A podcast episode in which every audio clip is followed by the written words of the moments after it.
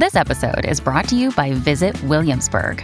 In Williamsburg, Virginia, there's never too much of a good thing. Whether you're a foodie, a golfer, a history buff, a shopaholic, an outdoor enthusiast, or a thrill seeker, you'll find what you came for here and more.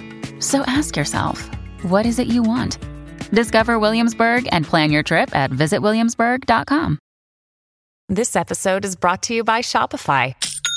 Forget the frustration of picking commerce platforms when you switch your business to Shopify, the global commerce platform that supercharges your selling wherever you sell. With Shopify, you'll harness the same intuitive features, trusted apps, and powerful analytics used by the world's leading brands. Sign up today for your $1 per month trial period at shopify.com slash tech, all lowercase. That's shopify.com slash tech.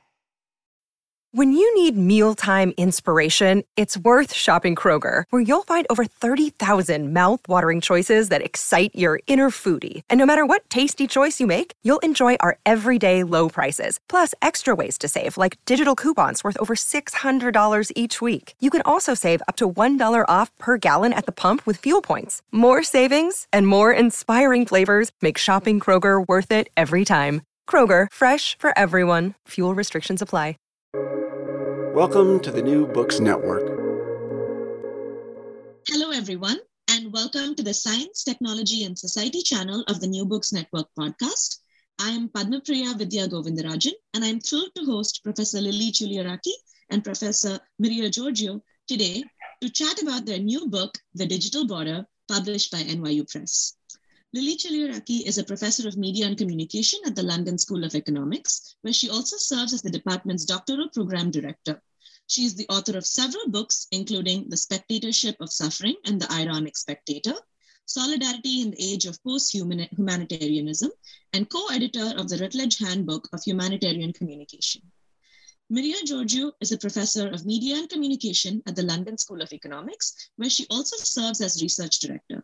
She is the author, editor, and co editor of five books, including Diaspora, Identity and the Media, Media and the City, Cosmopolitanism and Difference, and the Sage Handbook of Media and Migration. I'm thrilled to have you both on this podcast today. Thank you so much. Thank you. Thank you for having us. Um, so, to our listeners, The Digital Border is an interdisciplinary and multi methods text that examines the role of digital technologies in constituting the border by drawing on an extensive study within the context of Europe. The first section of the book, The Territorial Border, examines continuities between the operation of sovereignty and biopolitics in the inscription of the border.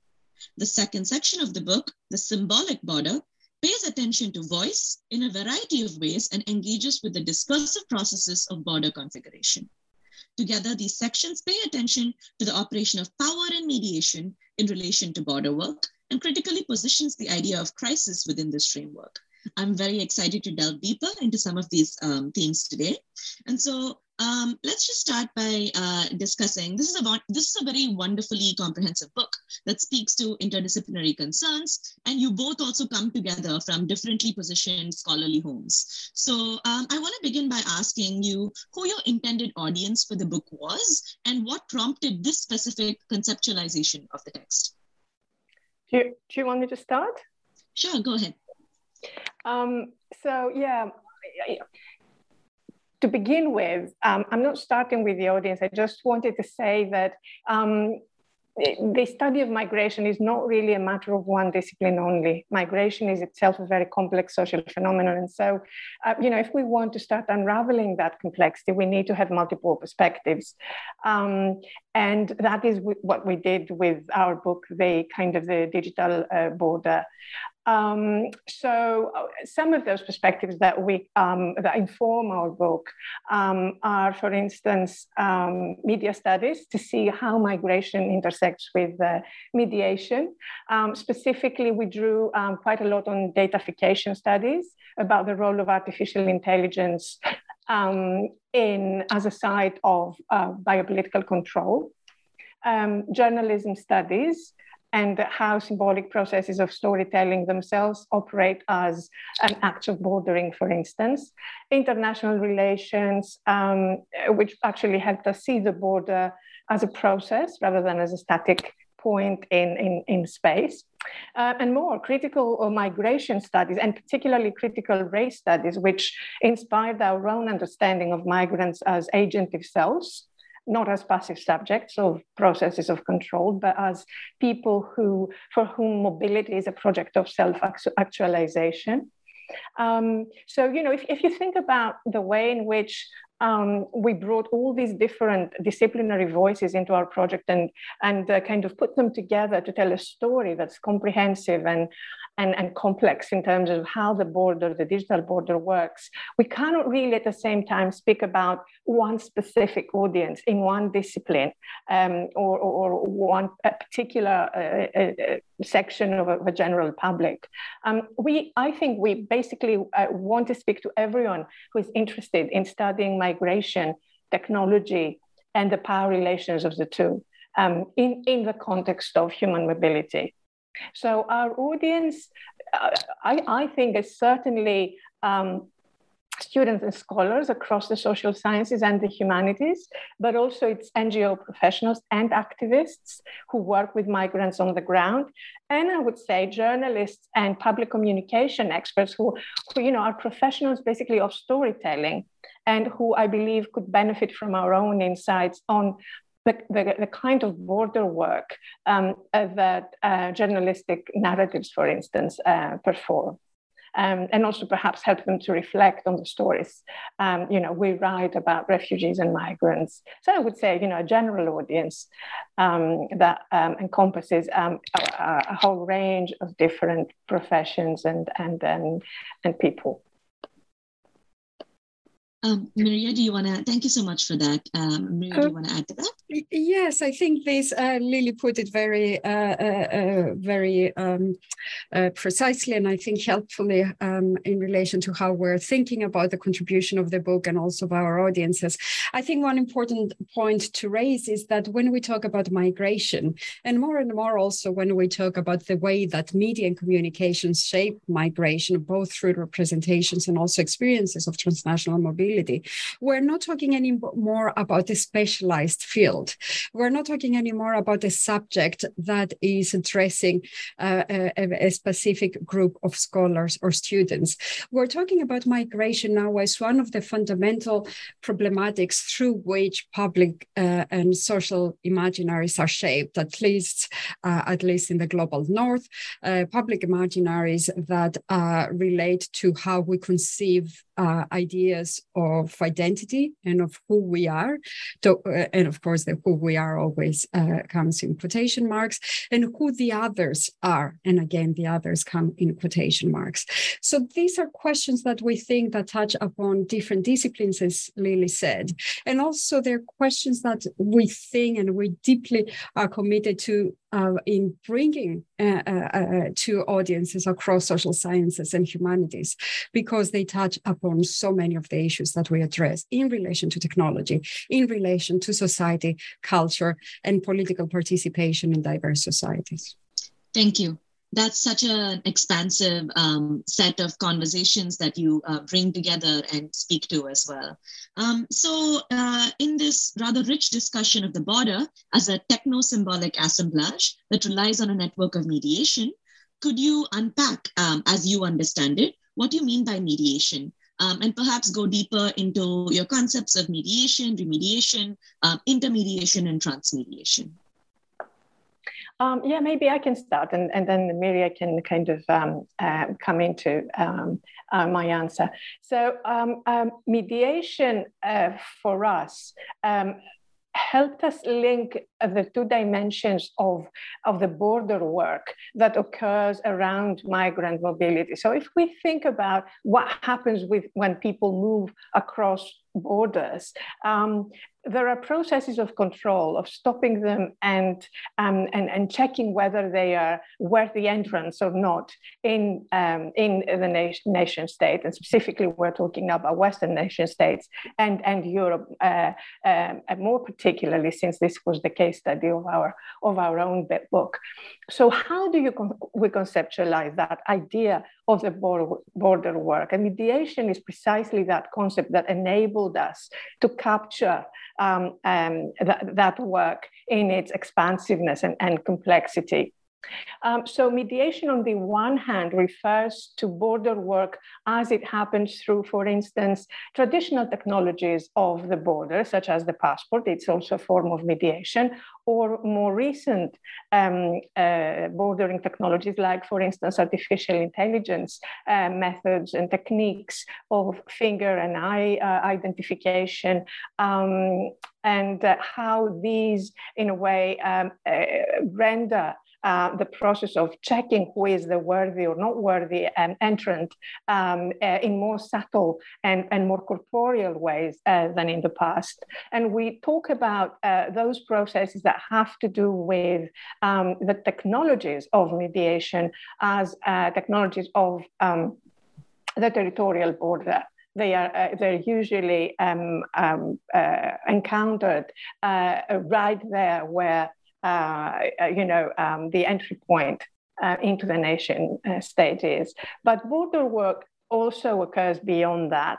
Uh, it works, for instance, through storytelling, as I said earlier, whether this is through news narratives or images on our mobile phones uh, or bigger screens. Um, and so it is that duality of the, uh, of the technological and the symbolic um, that we try to capture. Um, helpful here for us in our theorization of mediation um, is Roger Silverstone's concept, who thought of mediation as a dual process of articulation. That's how he, he phrases it. And he says that that articulation, that connection brings together, on the one hand, um, technologies, that is, um, the affordances of different media as they enable circulation of different content across space and time. But also, he said, that articulation brings together that technological infrastructure, those affordances, always with meaning making processes, with what we call the symbolic, right? Everything that has to do with texts, either um, linguistic, as I said, or, or, visual. So for us, mediation is, is, is, is that um, basic process of border work um, that encompasses all um, kind of techno-symbolic acts through which a boundary between inside and outside is produced and, and, and, and reinforced through different techniques, as the ones I mentioned, um, I mentioned earlier. Um, it also helped us uh, conceptualize the border not as something that happens, as I said, in a specific territoriality, but as something that can happen absolutely everywhere from, uh, you know, the kind of a, a, a, neighborhood in a major um, um, uh, city of Europe, whether it's London, Berlin, or uh, or Athens, uh, something that happens as we are in the living room and and and watching the news or scrolling our phone, and we're coming across different images that portray migrants and refugees in ways that other them and dehumanize them. Um, to uh, the ways in which um, different um, state institutions, for instance, reproduce those boundaries between us and them through the through the different technologies of, for instance, job interviews or health checks or or, or educational evaluations, etc., etc., that are there in order precisely to create those distinctions between us and them and create the worthy versus the non-worthy. Um, um, citizen or, or, or entrant into, uh, into the nation state. Myria, do you want to um, contribute to, to this, maybe? Um, uh, I think uh, I think that's fine. I think I'm uh, I will be coming in with other responses very soon. Okay, um, thank you so much. So, in lots of ways, then, your book is making a comment on digital technologies and it's making a comment on the concept of the digital itself in relation to the border. And so, um, your book simultaneously draws attention to the ways in which um, the border operates more expansively than one may imagine. But at the same time, it very firmly resists this idea of the border as this all-encompassing uh, system of control. So uh, from this analysis, how does thinking from the perspective of the operation of the border allow you to think of the digital itself conceptually in more nuanced ways? Mm. Um, if I may start, and again, Lily, uh, I'm sure will come in. Um, it's uh, i think that's an interesting question and in many ways uh, we uh, have been forced uh, through our um, through the topic of the book and through our research perspective to move away from conceptions of the digital as a thing, uh, as something uh, that exists, but rather we see the digital as a process, as a process that engages communication and engages different actors and discourses. So, um, uh, so what we did was to uh, conduct a project which was generated, as we have uh, talked already, from our concerns and our questions in relation to the enactment of the border.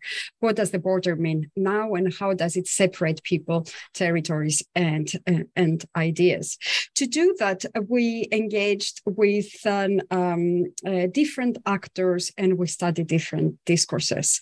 So uh, the first uh, point that is worth making here then to understanding the digital was our uh, commitment and our attempt to recognize the meanings of the of, of, uh, of digitization rather than um, the existence of the digital as something distinct.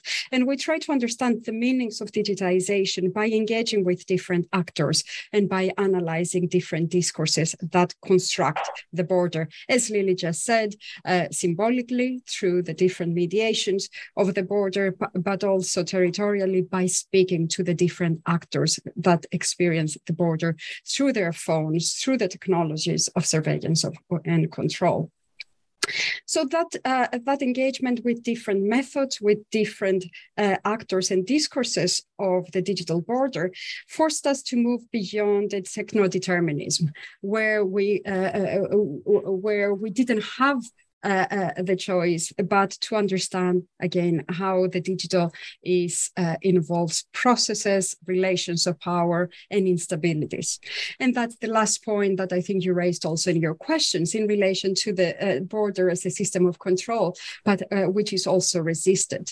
So actually, by seeing and studying systematically and doing so over many years, the the formulation of the digital border, we were able to see how technology technologies, how the digital becomes a system of governance, governance of bodies, governance of territories, governance uh, um, of ideological frames, but always remaining subjected to systems of resistance and different articulations and different appropriations of the uh, of the infrastructures of the border.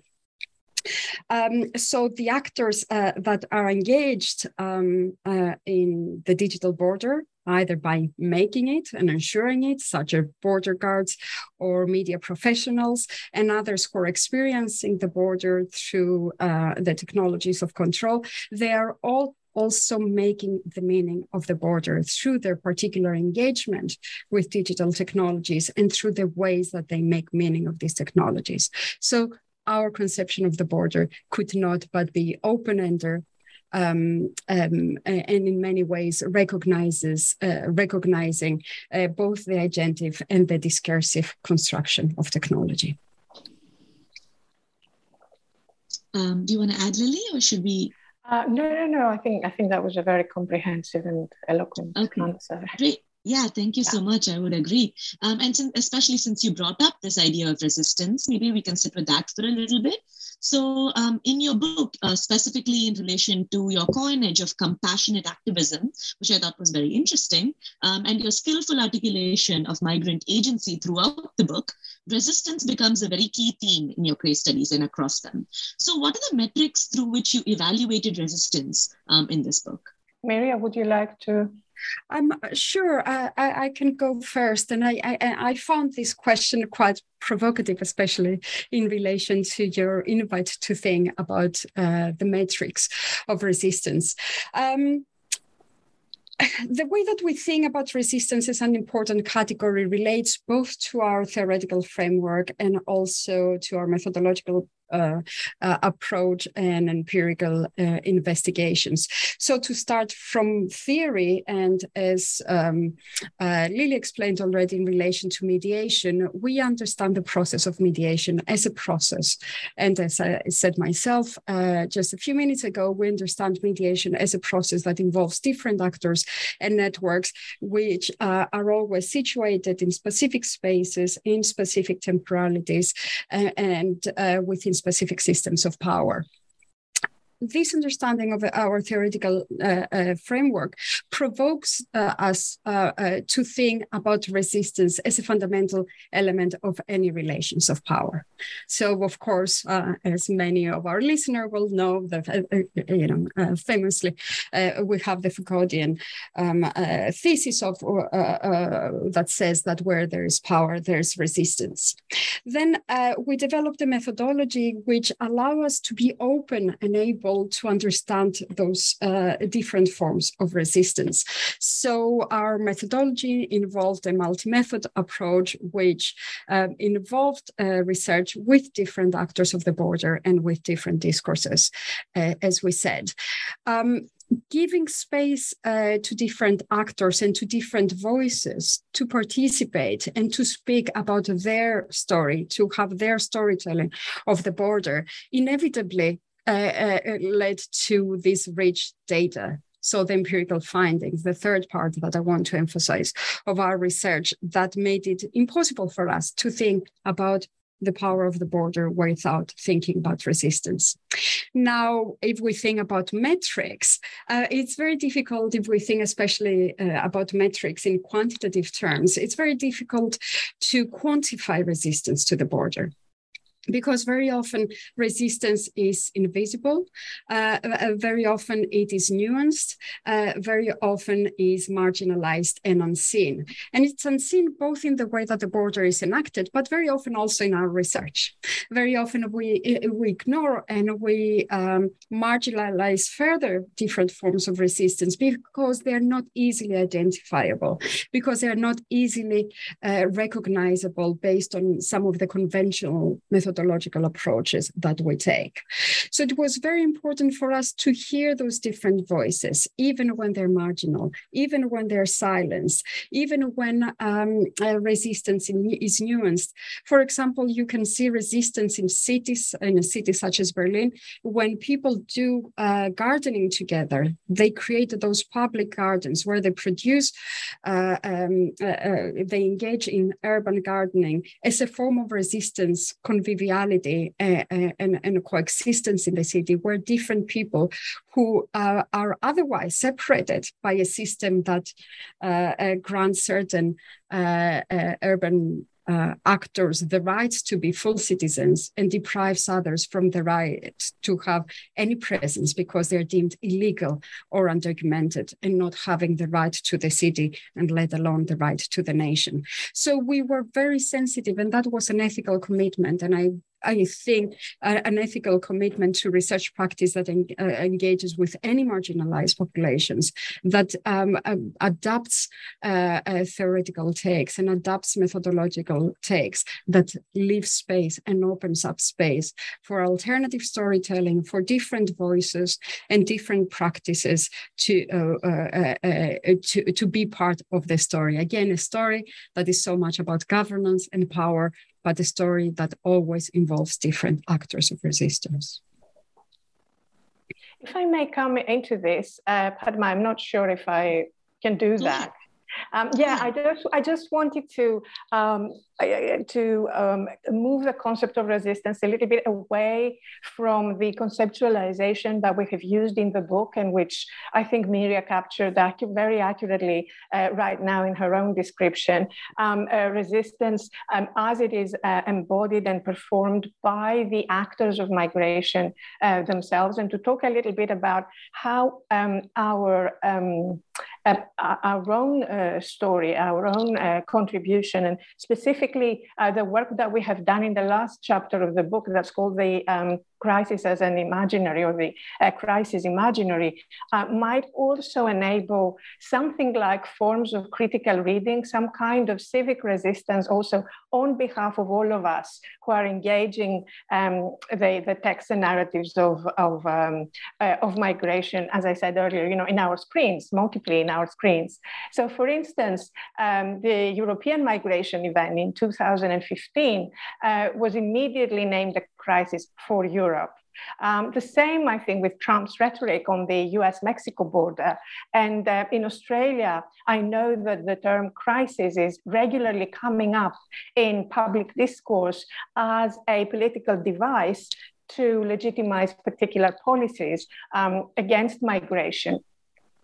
So part of what, what we wanted to do um, in the book as a form of kind of, uh, you know, civic, uh, a technique of civic uh, resistance is to problematize that idea of speaking about migration as a crisis, um, an idea that we call imaginary in the book. We talk talk about it as a crisis imaginary, um, as I said. And the term refers here to a whole way of, of speaking and thinking about migration, not just specific texts or images, but what we may call a, a sphere of the thinkable that regulates how we see and process migration.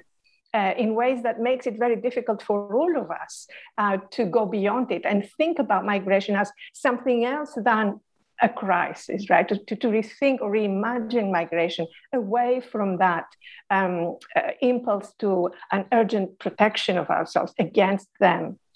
Um, so um, the European crisis imaginary, for instance, legitimized a narrative of migration as an uncontrollable wave of people who came out of nowhere. There were no uh, causal connections, for instance, with uh, the ongoing war in Syria at the time.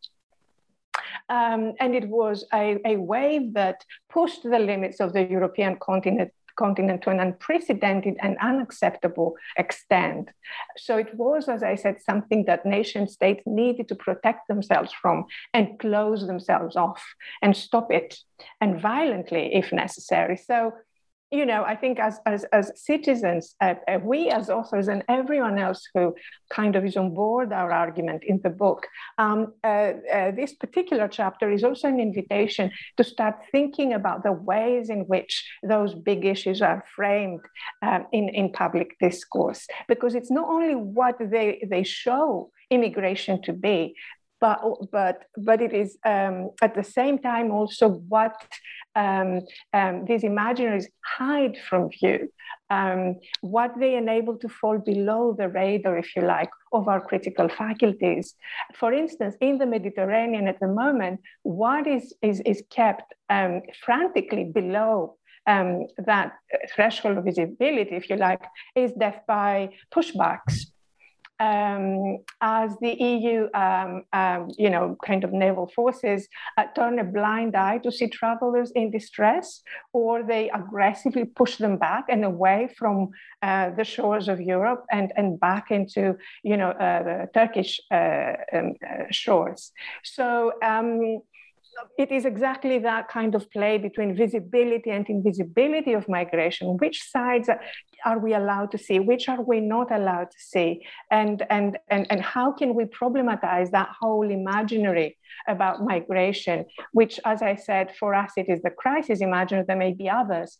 Um, how can we as citizens problematize them? And, and that is, I think, an important part of resistance for us as readers and as citizens.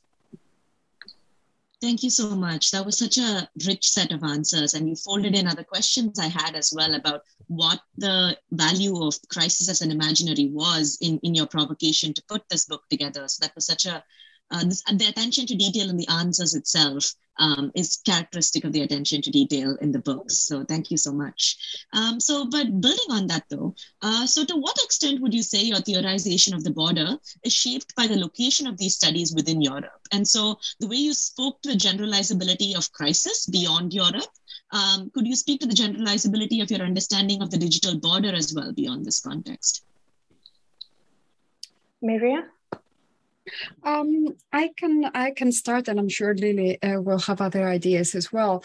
Um, in many ways, um, it is uh, it is a depressing finding to uh, to see uh, that um, the digital border, even though in our book we empirically focus to the European case, it has a generalizability, it has a relevance uh, to many other territories of the world. I should be, of course, uh, careful to talk about uh, generalizability in an unquestionable way, because of course we have to be reminded that borders are very much uh, situated, as we mentioned already before, within specific spaces, uh, temporalities, and the histories, of course, in different regions of the world of how people have moved across borders and when they have been allowed uh, to move or not varies enormously. However, even though we cannot talk about generalizability in a, uh, in a very superficial term, there's relevance, um, uh, we believe, of how we understand the digital border uh, to territories across the world. And th- th- there are many ways, I think, to see uh, this, uh, this relevance. First of all, what Lily was just talking about, those imaginaries of migration as a crisis. So we have a, a transnationalization of those imaginaries where migration now is considered as a crisis, as something out of the ordinary. There's an irony there and a, a, a, a, significant problem, of course, in thinking of migration as a crisis, because in many ways it fully con- decontextualizes transnational human mobility. So, migration, of course, uh, goes back to the beginning of human history, and it has always been part of the way that humans, uh, the humanity has developed. However, for many different reasons, and because uh, uh, uh, we're experiencing those times where we have uh, uh, an intensification of those imagined or real crises in the world, migration has become a problem that out of the ordinary crisis. So, unfortunately, this is a problematic that we see uh, spreading around the world. And of course, it's not spreading evenly around the world. It's primarily dominant in countries uh, which are more powerful, uh, uh, most significantly in the global north, uh, which sees itself uh, under attack from people who are moving uh, supposedly en masse. Um, and we see many misrepresentations here. we the global north, and especially powerful centers such as the US, such as Europe, uh, see the mobility of people across borders, especially those originating uh, from the global south, as a threat. So this is a, a, a socio-political phenomenon that we need to understand globally. So there's a relevance of thinking about the border um, uh, uh, from a transnational uh, and global lens.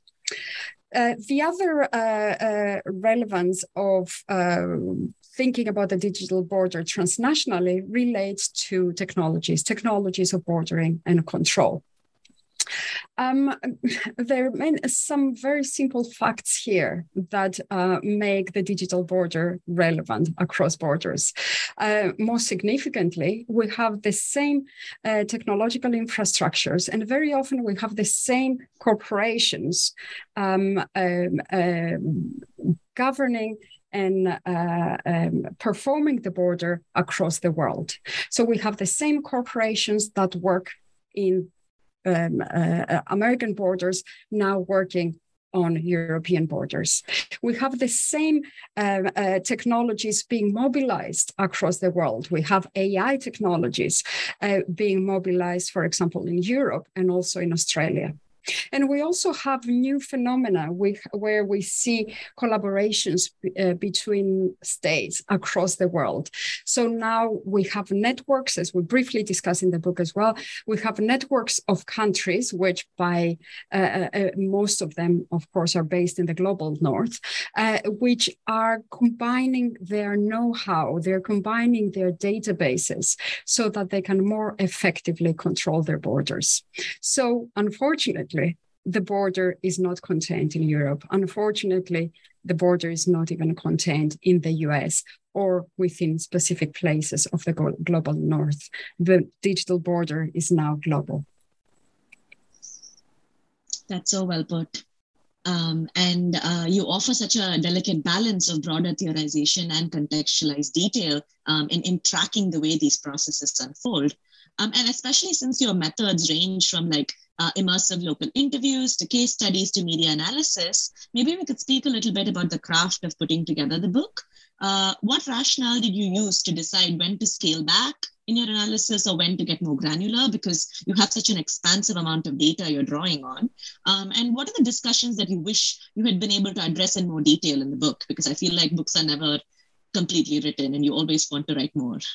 Well, if I may start, and, and then Myria can, can come into this, I would say I think I think the fundamental thing here is um, that both Myria and I are, are what I would call dialectical thinkers. And this means that we grasp the realities of migration as historical phenomena that need to be understood in the specific uh, context. But at the same time, we grasp those same phenomena as theoretical challenges. For instance, about how security regimes work in global governance or um, um, how uh, migrant representations are, are caught between a kind of binary of uh, migrants as victims or migrants as, uh, as threats. Um, there's a large literature on that, for instance. Or again, as I just mentioned earlier, how dominant narratives of migration um, work as social imaginaries, the imaginary of crisis. So these are kind of different theoretical frameworks and, and debates uh, that we have been um, engaging in as we were at the same time addressing um, um, uh, migration as a historical phenomenon in that specific context of the European um, uh, of, of, of, Europe in 2015. Um, so um, in our analysis then and further theorizing, uh, we tried to keep the two, the, the, the, historical and the empirical, and on the other hand, the, the theoretical in constant tension. Uh, this means that we did not uh, impose theoretical frameworks on our data. Um, nor, however, did we take for granted whatever came up from our data on our first contact with the empirical material that we had in front of us. And that tension, that critical tension between the two, I think is, is a kind of the fertile ground for productive um, theorizing. So to keep this tension going throughout, we employed a range of methods, as, as Myria just said earlier, you know, um, she did a lot of ethnographic uh, and extensive ethnographic work uh, throughout Europe. We did a, a ethnographic observations and interviews also inside in, a, in, a, in on one of the in one of the Greek islands um, as migrants were coming in in t- 2015. So we had those um, um, fieldwork notes, we had interviews. We also did extensive discourse analysis and content quantitative text analysis on uh, a large uh, number of um, texts, uh, journalistic texts, uh, whether um, it were reports or there were uh, photojournalism, so images uh, from the migration crisis, so to speak, in quotation marks. Um, and um, all of these and different methodologies and the different points of entry into the historical realities of migration helped us to revisit, if you like, the same big questions of the book. Uh, from a different but related, complementary, and sometimes kind of um, tenuous perspective. And it was precisely this back and forth between the granular, as you said it, and, and the grand or the overarching that held our own assumptions and presuppositions in check as we went along. Um, and it was precisely that tension again that also helped us establish the bigger patterns of our narrative. For instance, the distinction of the border between, you know, in, in, in the two artic- in its two articulatory modes, on the one hand, the technological, and on the other, the symbolic, or the um, duality of agency and subjection. So that the border is not only about control. What we saw in our data was time and again all these agentive kind of acts on behalf of migrants and refugees to claim uh, personhood, to claim uh, self expression, to claim their own creativity and their own civic space within um, the, the, the countries they, they arrived. And um, and so um, so yeah, I would say it's dialectics. It's precisely that critical tension. Um, it is it is the multi um, method approach that we use, and the mo- mo- you know the multiple uh, analytical perspectives that that we brought into our data, and of course the driving question throughout was the question of power, the question of how the border creates distinctions between inside outside, between deserving and undeserving um, um, entrants, between those who should come in and, and should be accepted and those who are excluded. What are the principles? What are the criteria? And how are they reconfigured in the different power relations as the border itself moves uh, from one context to another, from one space time to another? Thank you. Um, Maria, do you want to add anything to that? No, I think that was a brilliant capture of the uh, spirit of the book. yeah, it was phenomenal. And it uh, really gave me an understanding of how it is that you were thinking through these complexities and, and putting them together and bringing them in conversation as well. Um, I think that's mostly the set of questions I have uh, in, with relation to the book. So just before we conclude then, um, could I ask you what are your upcoming projects, maybe together or separately? What are you working on right now, um, especially since the book came out at the beginning of the summer? So what has been happening since? Yeah, do you, do you, want Salai? Yeah. Oh, okay. no, I just wanted to say now we're not doing something um, common I mean, the common thing was the book that we just did, but we are always in in conversation about our, you know, future projects and and exchange idea. I mean, you know, as I said, we are dialectical thinkers and we kind of keep that creative tension not only within our work but also between ourselves. But uh, just to talk a little bit about my own i'm, I'm, I'm a scholar of, of, of, mediated vulnerability. So i'm interested in human suffering as a problem of communication um, of how do we represent bodies in need on paper or on screen? What are the histories of these mediations? But also importantly what are the implications of mediated suffering for the sufferers themselves themselves and for those who witness uh, their pain from uh, a distance. Um, and for the and, and, and the implications in terms of the interchangeability of who is the witness, uh, the person who witnesses, and who is the person who is uh, suffering. So um, the digital border fell directly into this broad domain of my interests. Um, and my current book does the same, but it is now kind of moving into the, the, the domain of uh, victimhood in, in Western societies rather than in the kind of the intersection of the global South and the global North. So it's a book that I have tentatively named uh, Wronged, the cultural politics of victimhood. Now, of course, victimhood is a topic that many people have written about, but my specific entry point in this book is the political work that victimhood does today to create worthy sufferers and unworthy sufferers. In short, to create hierarchies of vulnerability that ultimately benefit the establishment that is already protected and not those who are structurally open to violence.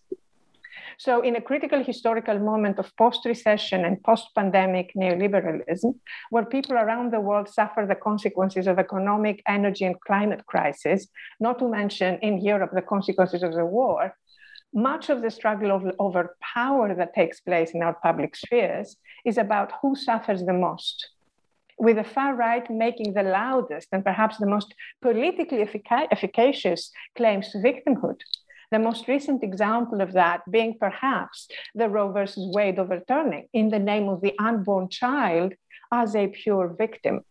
So the book is a reflection on that, an attempt to kind of delineate and disentangle everything that's going on in this process of claiming victimhood in the public sphere especially with social media platforms, but also it is a kind of a, a warning, maybe, or a call to think uh, collectively more critically about victimhood, because.